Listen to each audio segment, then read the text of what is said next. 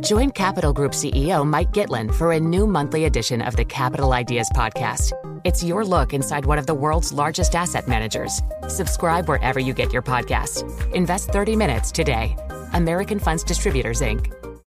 Collaborate for a greener future at the Bloomberg Green Festival, a groundbreaking celebration of the thinkers, doers, and innovators leading the way. From design and culture to technology, science, and entertainment. Hear from inspirational speakers and immerse yourself in climate solutions. July 10th through 13th in Seattle. Title sponsor Amazon. Official airline Alaska Airlines. Get 20% off using promo code Radio20 at BloombergLive.com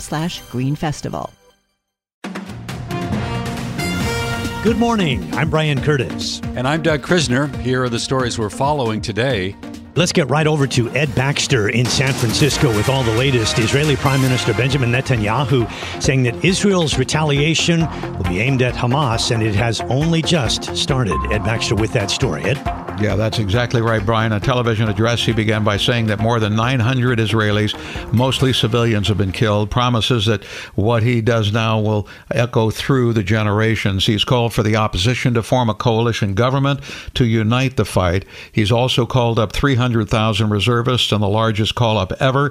Bloomberg's Ethan Bronner says the prime minister flatly said Israel will sweep across the entire Gaza Strip. This is not going to be a walk in the park. We are going to take this force down. We are going to do it in, in a way that for decades, he said, they will never be, they will remember it. So, one thing. The second thing is, you know, we, the, to talk about the people who were taken hostage, to talk about the people who were slaughtered, to sort of focus on the pure evil, the ISIS like nature of this, mm-hmm. uh, of this massacre. Meanwhile, the U.S. has said uh, against Israel will have direct support in every way possible. Bloomberg's Nick Wadhams says that will include hardware and munitions. Well, I think what you're going to see is the flow of some munitions to uh, Israel. We've already had uh, the U.S. announce over the weekend that it was moving uh, carrier strike group to the region to help uh, in defense of Israel. But you're going to start seeing, uh, you know, artillery shells, precision guided bombs, things like that. But Nick says already talk that munitions for Ukraine are already low.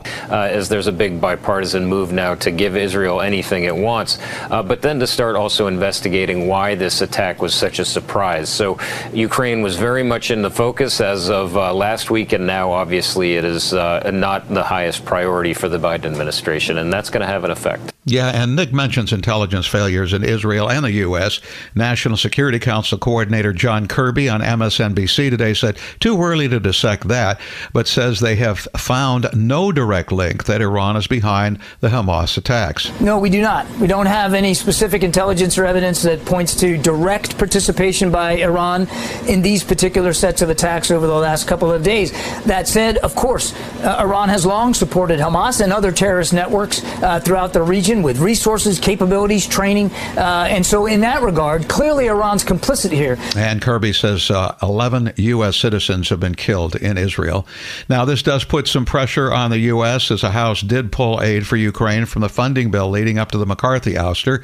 Kevin McCarthy out front and center today missed rumors that he might be interested in seeking to be elected again. You have 96% of the conference in one place, and you're allowing 4% with the Democrats playing politics, but now of putting a doubt inside this body. That uh, is wrong. Donald Trump apparently is not now going to visit the Capitol tomorrow to meet with House Republicans, take part in deliberations on the next speaker.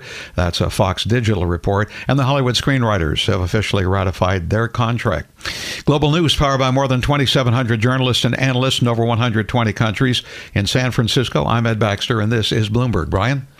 All right, thanks very much, Ed. I'm Brian Curtis, along with Rashad Salamat and Doug Krisner. Well, the attack on Israel by Hamas has the potential to disrupt the flow of oil in the Middle East. Israel's role in global oil supply is actually limited, but Iran has become a major source of extra crude, and there's a question looming on whether or not Tehran's proxies across the Middle East could be drawn into an escalating conflict, and whether there would be additional American sanctions on Tehran.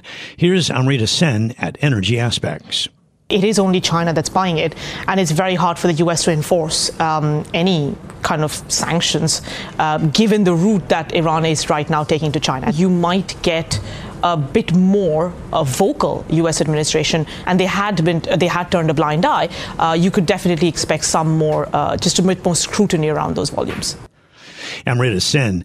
Iran has denied that it was involved in the Hamas attacks on Israel, and U.S. National Security Council uh, spokesman John Kirby, as we mentioned earlier, said there is no direct evidence linking Iran to the attacks. Well, the three biggest U.S. airlines have now halted flights to and from Israel. We have the story from Bloomberg's Tom Busby. Delta, United, and American Airlines have all canceled all their flights to and from Tel Aviv. In response, the U.S. Federal Aviation Administration said in a statement, quote, operators are advised to exercise caution and review the security situation before resuming operations into and out of Israel. Now, those U.S. airlines are not alone. Germany's Lufthansa, Air France KLM and the low cost Hungarian carrier Wizz Air also canceled flights to Israel. In total, airlines worldwide canceled 44% of scheduled flights out of Tel Aviv on Sunday alone. Tom Busby, Bloomberg Radio. Wall Street's biggest banks have told staff in Israel to work from home after the attacks. We get more on that from Bloomberg's Charlie Pellet. Sources familiar with the plans tell Bloomberg JP Morgan Chase, which has about 200 employees in Israel, and Morgan Stanley have asked their workers not to come into the office. Goldman Sachs and Bank of America also asked staff to stay home, and Bank of America closed its office in Tel Aviv as it continues to monitor the situation. At Citigroup, staff in Israel can work from home or in the office.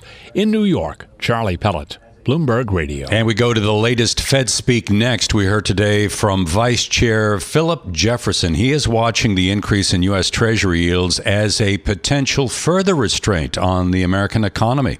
My view is that the FOMC is in a position to proceed carefully in assessing the extent of any additional policy firming that may be necessary. We are in a sensitive period of risk management where we have to balance the risk of not having tightened enough against the risk of policy being too restrictive. That is Fed Vice Chair Philip Jefferson. Now, since the Fed September meeting, the yield on the U.S. 10 year is up about 40 basis points.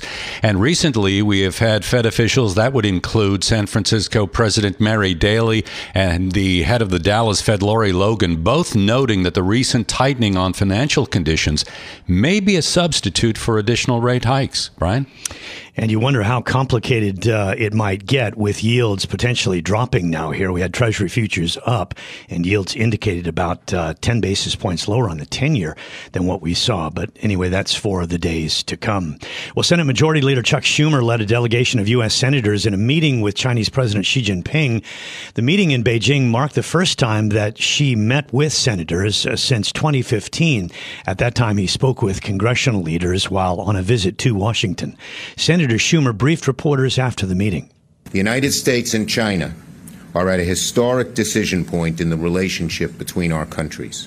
Our bipartisan Senate delegation spoke candidly with President Xi about a range of issues and our, our respective priorities. We made clear to President Xi that America wants fairness and stability at the foundation of the relationship must be a level playing field for American businesses and workers, as well as responsible competition. We made clear we don't think that level playing field exists right now. Schumer also said that Beijing revised its statement on the Middle East to condemn the loss of civilian life after he had requested a more forceful response. Join Capital Group CEO Mike Gitlin for a new monthly edition of the Capital Ideas Podcast. It's your look inside one of the world's largest asset managers. Subscribe wherever you get your podcast. Invest 30 minutes today. American Funds Distributors, Inc. The countdown has begun. From May 14th to 16th, a thousand global leaders will gather in Doha for the Qatar Economic Forum powered by Bloomberg. Join heads of state, influential ministers and leading CEOs to make new connections, gain unique insights, and uncover valuable opportunities in one of the world's most rapidly rising regions. Request your invite for this exclusive event at QatarEconomicForum.com. I'm Brian Curtis, along with Rashad Salamat, and our guest is Kirsten Fontenrose, president of Red Six Solutions and non resident senior fellow at the Atlantic Council. Kirsten, the Israeli cabinet minister Ron Dermer was on Bloomberg surveillance uh, earlier in the day, and he left no doubt that the Israeli response was going to be harsh, it was going to be aggressive and devastating. We haven't seen that yet, but should we expect it? We should expect it. We should take them at their word. There have been 900 Israelis killed. There have been about 600 reported Palestinians killed, though the number is probably higher, and there have been 11 Americans killed. Other nations have also confirmed that they have lost citizens. So Israel is taking this extremely seriously, not only for their own security, but for what they feel they owe other nations who have lost people. Remember, this is the fifth attack on Israel by Hamas in just the 2000s. And Israel states that it intends to end this cycle this time. So the counteroffensive we are seeing now is just the beginning. And in addition to attacks by Hamas, both Islamic Jihad and Hezbollah, who are both also armed by Iran, have claimed attacks on their border with Lebanon. It says so far that it's hit more than 1,200 military targets in Gaza and that many more are planned and may not be limited to Gaza. Now, continuing this does not necessarily mean it will all be strikes. They could use covert, they could use cyber. There are lots of tools at Israel's disposal, but they've made it very clear. I think they're trying to prepare the world this is not going to be over quickly. Well, it certainly won't be. But uh, let's look at uh, the, the, apart from the, the, horrible human cost of all this. What about actually where it leaves the geopolitical kind of framework of the Middle East? With uh, you know. Saudi Arabia on the verge of perhaps doing a deal with Israel, uh, some sort of peace deal. That's probably uh, just on the back burner now. Well, I think the deal is definitely on the back burner. I won't say it's dead. Many people are saying this is a win for Iran because that deal will be dead. I think it's a win for Iran in other ways. But like Israel, Saudi Arabia perceives Hamas and these other groups uh, that are also backed by Iran as a threat. And Saudi is not going to allow Hamas to dictate the speed of its long term strategic goals, for which a relationship with Israel is fairly necessary. It's just the time frame for normalization will definitely be impacted by the scope of Israel's response to this attack. Um, they say retaliation against Hamas is, you know, just beginning, as we talked about it, and it's going to continue. And their intent is to, to establish deterrence against other anti-Israel groups from joining Hamas's operation.